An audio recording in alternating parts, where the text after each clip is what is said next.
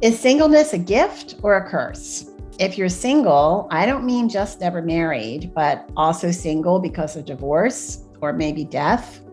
Do you sometimes feel you're just in a waiting room, marking time until you meet the right person? Or is singleness a place filled with opportunities you would not have if you were married? Is it wrong to pray for a spouse? How do you respond when well meaning friends say hurtful things like, I don't understand why some guy hasn't snatched you up? You're so nice. Well, I'm Sharon Betters, and I am the host of today's Help and Hope podcast. And we're going to talk about these questions and much more with my guest, Jenilyn Swett.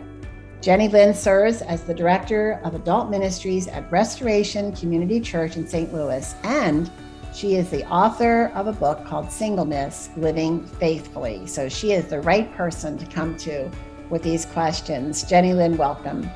Thank you for having me, Sharon. Before we jump into our topic, tell us a little bit about yourself.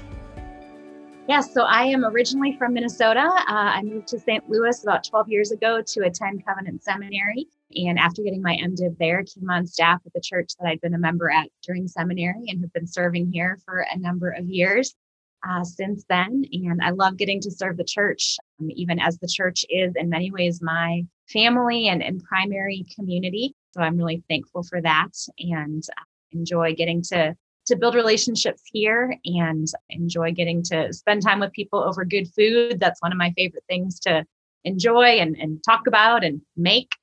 So enjoy that and enjoy writing and reading and that kind of thing too. And so I'm excited to get to share this book that I've written um, and hope that it it encourages many people who are in a similar spot to me as a single person. Well, tell us why you wrote this book. So I am 40 and I've never been married and have always wanted to be. And as I grew up in the church, heard a lot about preparation for marriage and kind of saw marriage as something that would probably be in my future. And as the years have gone by and the Lord has kept me single, I have really looked for resources. I have looked for guidance on what singleness is supposed to look like and how to live in this season that isn't one that I would have chosen for myself. Hmm. And have often struggled to find such resources and have even struggled to to hear from pastors and ministry leaders who haven't experienced extended singleness. So it's been important to me as I've done a lot of my own thinking and writing and as the Lord has taught me through this uh, to be able to contribute a resource that might help someone who's asking similar questions to those that that I've been wrestling with for the past number of years. Well, I want to recommend your book, uh, Singleness, uh, for all the reasons that you just mentioned. It is a great resource and it's like a devotional. So mm-hmm. it doesn't just, you don't just read, you have an opportunity to respond uh, on a very personal level. So I highly recommend it to our listeners. In your book, you say no one ever mentioned the possibility that marriage might not be on the horizon. Singleness felt like a disease that needed to be cured. How did singleness feel to you and why? Yeah, it for many years has felt like a problem. It has felt like something that needed to be fixed, needed to be changed. It has felt like a burden in many ways. It has felt at times like almost like a declaration that I am if I'm honest, it feels like I am I'm not worthy of marriage or of, of someone wanting to marry me. Um, so it can feel like a declaration on on who I am. And and that is something it it still feels like all of those things oftentimes, but um, I have started over the past few years to really see that there are opportunities to it and that singleness is just another place in which to live life just as as marriage is a place or we can think of it as a season or a place to live our lives and serve and be obedient to what God would call us to. And it has challenges, certainly, but also has blessings and opportunities, just as marriage does. I love that you talk about uh, kind of like you're in a waiting room, but are you really in a waiting room? And I it reminded me of a friend, a young woman who was asking about an, an, opportunity she had to go to a foreign country and to be a missionary, short term missionary. Uh, but she was in love with a young man. He was also going overseas to go to school. And her question was, do you know, should I just wait for him to come back or what what should I do? And I remember saying, your your singleness is not a waiting room. You're not waiting to live. You're living right now. And so mm-hmm. take advantage of the opportunities that you when you get married, you will not have these opportunities the way that you do now. It's not a waiting room. So I think it's important. Actually, I think it's important for all of us, no matter what the experience we are in, is to say, this is life. This is where I am right now. And what opportunities does God have for us right here, right now? Good, good opportunities. Absolutely. What are some of the questions that people might ask a single person that are difficult for you to, you know, make might make you feel uncomfortable? Educate us. Yes.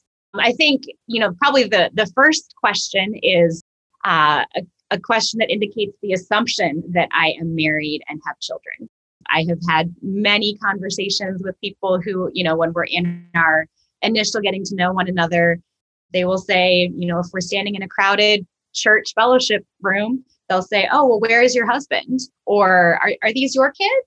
And that there's always a little bit of awkwardness in knowing how to respond to that. And I think it's it's those questions that lead with the assumption that because I am an adult woman, I am probably married. Those are those are tricky to answer. I think there are questions that come from friends and that are close to me and people that I trust that are very welcome. But when there are people that I do not know as well who ask about my dating life or ask about, you know, my, my experience of, you know, are you online dating or are you doing these things? those can be tricky questions to know how to answer because that's a pretty nuanced and personal thing. Yeah. Um, again, I'm glad to talk about with my close friends, but um, when it gets beyond that, it, it gets a little bit trickier. And I think sometimes more than the questions, what makes me uncomfortable are the statements that people make. Things like, I'm sure God has someone great in mind for you. Or, you know, you mentioned it earlier that notion of, I can't believe someone like you isn't married and there's there's a lot in statements like those that doesn't actually align with the truth of how we know God to be at work. And how do you respond? I know you can't respond to every single one of those, but I mean, generally, how do you prepare your heart to be in those situations, knowing you've been there, you'll probably be there again? And we live in a culture where there seem to be no filters, you know, where there's no privacy. People feel as though they can ask anything, say anything. How do you prepare your heart for that? It's a great question. I try to pray and, and ask God for grace, that I would be gracious and thoughtful in how I respond to people, that I would have wisdom in knowing when to just answer the question in a sentence and move the conversation along, mm. and when to maybe say a little bit more, when to maybe push back on an underlying assumption that they're making. Sometimes when people ask if I have kids, sometimes I just say, no, I don't. Sometimes I say, no, but I have a lot of kids in my life that I really love and care for, and I'm excited to get to help be a part of their life. And so I need wisdom in knowing knowing kind of which answer to choose given the context of the situation, given the relationship, um, and what my role is in that conversation. Our 16 year old son, Mark, and his friend Kelly were in a fatal car accident, and uh, we experienced people saying things to us that when they said them, they felt inconsiderate and unfeeling and very hurtful. And I was talking to a friend about it, and she said, Try to remember that most of them, they are not trying to hurt you. They're trying mm. to connect with you, they're trying to help you, encourage you. If you can just try to remember, that helped me to give people grace yeah. not just needing grace myself but giving people grace and and like you said kind of changing the subject not mm-hmm. picking and choosing your battles yeah. you only have so much energy so yeah. where, where are you going to put it yeah but uh, sure. but I think it's good to hear from you for us to be you know to think be be a little, be a little more careful in the way that we speak because probably most people aren't even thinking that those statements could be offensive in any mm-hmm. way so you mentioned that, and, and I believe your book is for more than people who haven't been married. I think it's for anyone who could be single through divorce, wanted or unwanted, death, But I also think it's good for people who are married, uh, who are not single, because it gives us insight into your heart and the heart of so many others. But why do you think it's important to recognize that even though you might be married now, at some point, especially for women, there is going to be a time of singleness because men die mm-hmm. usually sooner than their wives. Why do you think it's important for us to have that, maybe not in the front of our minds, but in the back of our minds to help prepare us for that time? It is a hard truth to reckon with. And I, I can imagine that if I were married right now, that would be something I wouldn't want to think about the reality of. But I think being honest about the fact that, you know, half of people who are married will be single again, even if it's for a short time and, you know, after losing a spouse. I think that's something that does a few things for us. I think it helps us corporately to remember that marriage is not the be all end all. It is not the ultimate goal of our lives because we do stand before God as individual people and as as single individuals rather than as a husband or a wife. So I think that's important. I also think it's it helps us not to to think about singleness and the potential of being single again. Um, I think to think about that now helps us not to be quite so afraid of the future and to know that that for people for widows I've, I've talked to a few widows in the course of this book coming out and for them to know oh i'm not alone in some of the questions i'm asking i'm not alone in some of the things that i'm wrestling with and to help us all find that there's actually more that we have in common than that is different between those of us who are single and those who are married. You talk a lot about identity, finding your identity, not in what you do, but who you are. And I would think that that would be preparation for that unexpected season of uh, being alone. Talk to us about that. What what do you mean when when you talk about understanding your identity and how that helps you wh- whatever season of life you were in? So in the book I talk about my kind of initial realization of the fact that I've been putting my identity in a lot of things that were not permanent Um, you know, developing my identity as a college student in, in who I was in my campus organizations, who I was, you know, in, in ways that I served, jobs I held, and then graduating from college and realizing that none of those things meant anything when I moved to a different city and was with different people. And that really challenged me to think about what are the things that are going to be unchanging about who I am. And the answer to that question is that the only thing that will never change about who we are is that I am a daughter of God. I have been adopted by Him. Jesus Christ is my elder brother. And that is the one thing that will never change, whether my address changes, my job title, whether I become a wife and a mother, that will never change. And that is something that that I need to cling to because it is a source of truth and stability for the entirety of my life. And it also helps to remind me that that is where my worth comes from. So the fact that I am not a wife, not a mother, does not mean that I have less worth or value.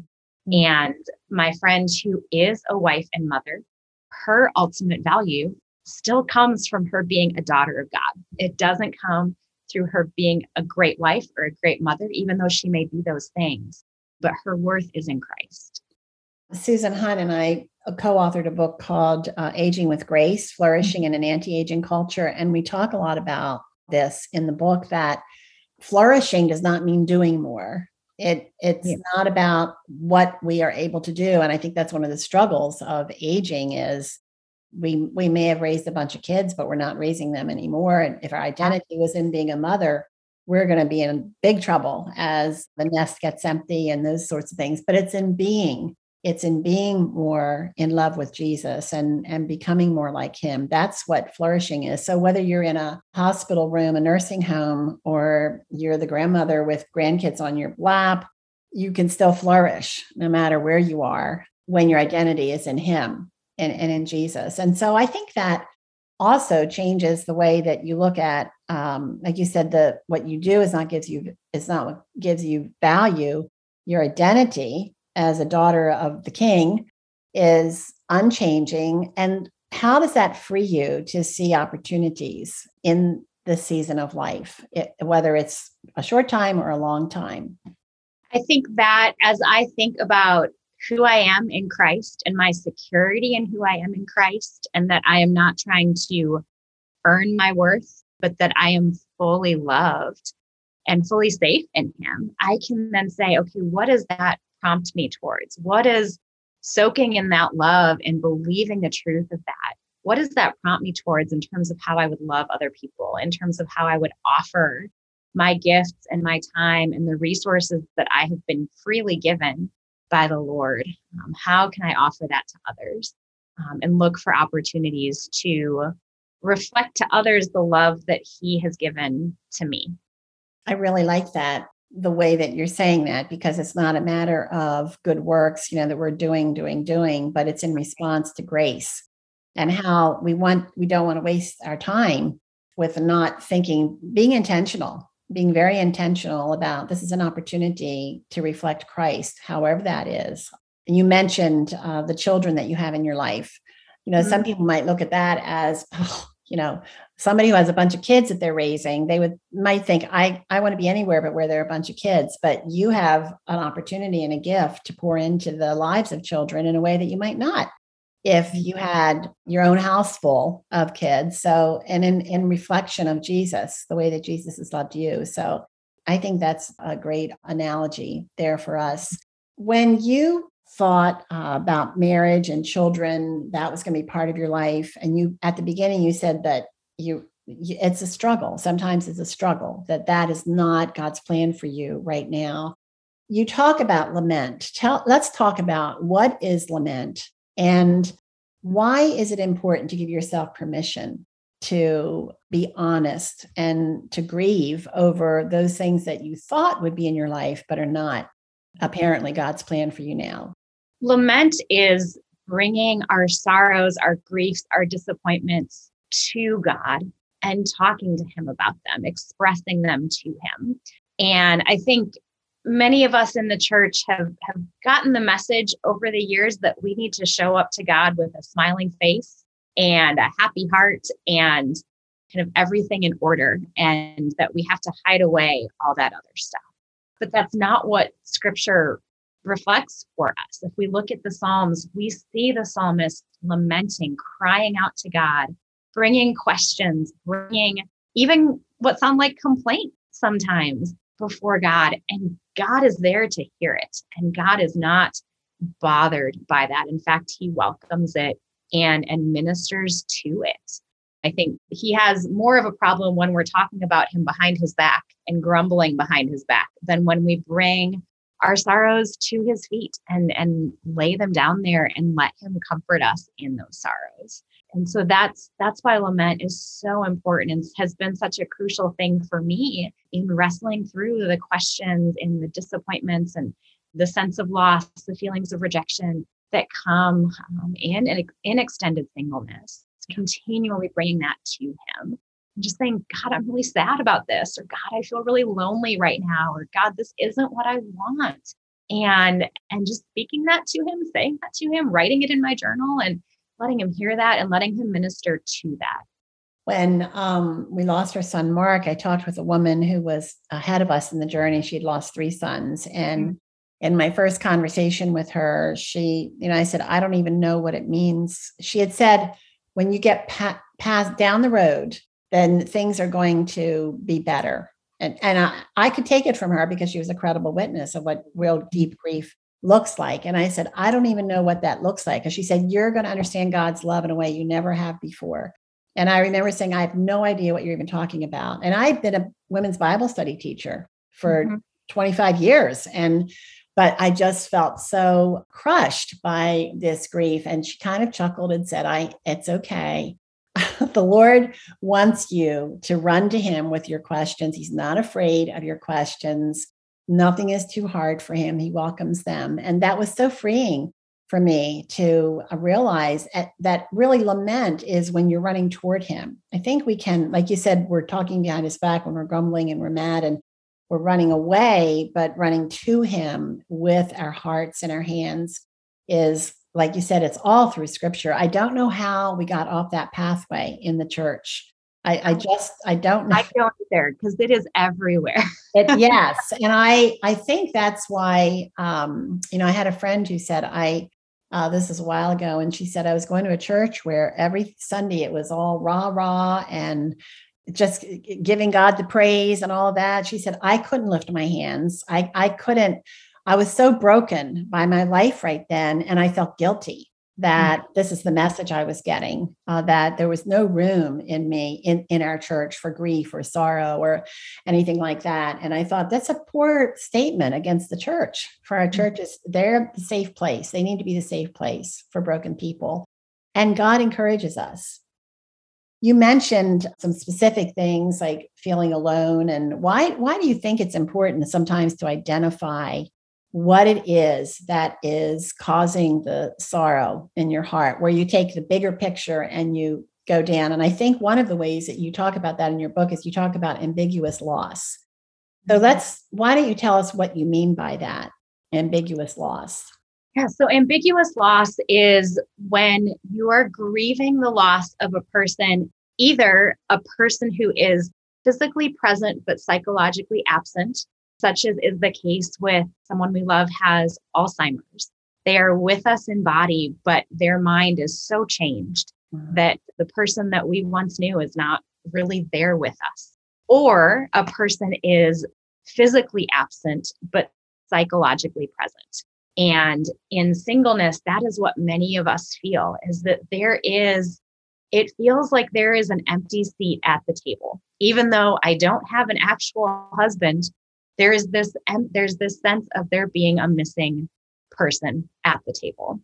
And that is a, a concept that was really helpful for me to learn about because I think I had often felt a sense of grief and loss, but didn't feel permission to name what I was experiencing as grief because it wasn't like I had lost a had a husband and lost him.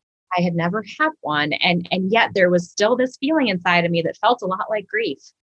And so the idea of ambiguous loss has given me freedom to name what I'm feeling as a type of grief and then to bring that to the Lord, to bring that to him in lament, to talk about it with my community and people that I trust and to let them share that burden with me as well. Um, and that's been a very helpful, very helpful thing and, and a place where I have received God's comfort in that as I have brought that to Him. I think that's very helpful. It's like an eye opener for someone who's grieving and they can't pinpoint and they talk to themselves like, you shouldn't be like this. We have talked a lot about the loss, but in your book, you mention preaching to our self pity. What does that mean? And how does that balance out? We're lamenting, but then there's a place of self pity that we might go to. What does preaching to our self pity look like?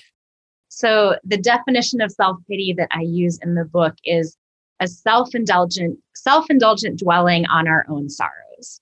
So, I think it's when we get stuck looking inside of ourselves or looking at our situation and begin to despair, begin to tell ourselves, nobody loves me, I'm all alone, God doesn't even love me. And we forget all of the things that we know to be true. We forget the way that God has shown his love for us. We forget uh, the ways that people around us have shown his love to us, who've been with us in this and we begin to believe those lies and that is where the difference between self-pity is is looking inwards at our sorrows and getting stuck there mm-hmm. whereas lament is taking those sorrows and bringing them to the lord and so that's where with our self-pity when we get stuck in that and, and i can do a self-pity spiral with the best of them and i need to know what that looks like and when i'm headed in that direction and be able to say this I call to mind, as it says in Lamentations. We have to call to mind what is true. So I have to remind myself that there is reason for hope, that God's love never ceases, His mercies never come to an end. They're new every morning. And I have to tell myself that. And sometimes I need to ask someone else to tell me mm-hmm. um, if if I can't quite get there myself. but to not get stuck in that downward spiral, which will end up cutting me off from the Lord, cutting me off from my community, but reminding myself of what's true. I remember my husband used to say, like I'm inviting you to my pity party, or he'll say, I'm refusing your invitation to your pity party. Yes. yes. and uh, that was a good picture of a pity party where, and you want others to join you. You want others to come alongside of you and say, I agree with you. This is terrible. And all of those things. So you're right. Preaching to ourselves the word. And the psalmist does that a lot. You know, yeah. why are you cast down, my, my, oh, my soul? And I will yet praise you. I love that passage too. Is yeah. Lord, I'm coming, I'm coming, I'll get there. But for yeah. this moment, I'm just broken. So, Jenilyn, as we wrap up our time, I would love for you to speak to that single person who is listening right now, who is really disappointed in their singleness and they feel really despairing that their life right now, they just can't imagine that this is the way they have to live the rest of their lives, what kind of hope can you give? I mean, first of all, I want to say to that person, I get it. And I've been there and I, I will be there still on some days, I'm sure that it is hard. And, uh, but I want to remind you that, that you are not alone, that you have a God who sees you and who cares for you and who hears you. And you have people around you who are with you in this, even though that may take some work that may take some intentionality and leaning into that community but the lord has opportunities for you to use the desires of your heart your desire for relationship for serving others for sharing your life with others. He will honor those desires maybe not in marriage but in plenty of other ways that he has for you. Um, so i'd encourage you to look up to him and look around to your community um, and see what God would do, even with your sorrow and disappointment. Jenilyn, thank you so much for our conversation. It is such a delight to talk with you. I wish we could talk more, but for those of you who want to dig deeper, make sure you get a copy of Jenilyn's book called Singleness Living Faithfully. And you can connect with Jenilyn at her blog called Carefully Chosen. So if you had some questions you wanted to ask her about the book, be sure to stop by there. And I'm also going to include all this information in the show notes for uh, today's podcast on our website at markinc.org, M A R K I N C.org. When you visit markinc.org, you're going to find all kinds of free resources that are designed to help turn your heart toward Jesus that offer the help and hope of the gospel. Again, I'm Sharon Betters. This is the Help and Hope podcast. Thank you so much for joining us today. Thank you for listening to this Help and Hope podcast produced by Mark Inc. Ministries. Be sure to like, comment, and subscribe. Visit markinc.org, M A R K I N C.org, to find additional free resources on a variety of topics. Online counseling services are also available through Anchored Hope Biblical Counseling by visiting helpandhopenow.org. That's helpandhopenow.org. Download the Help and Hope app on your mobile device. Hope is just one click away.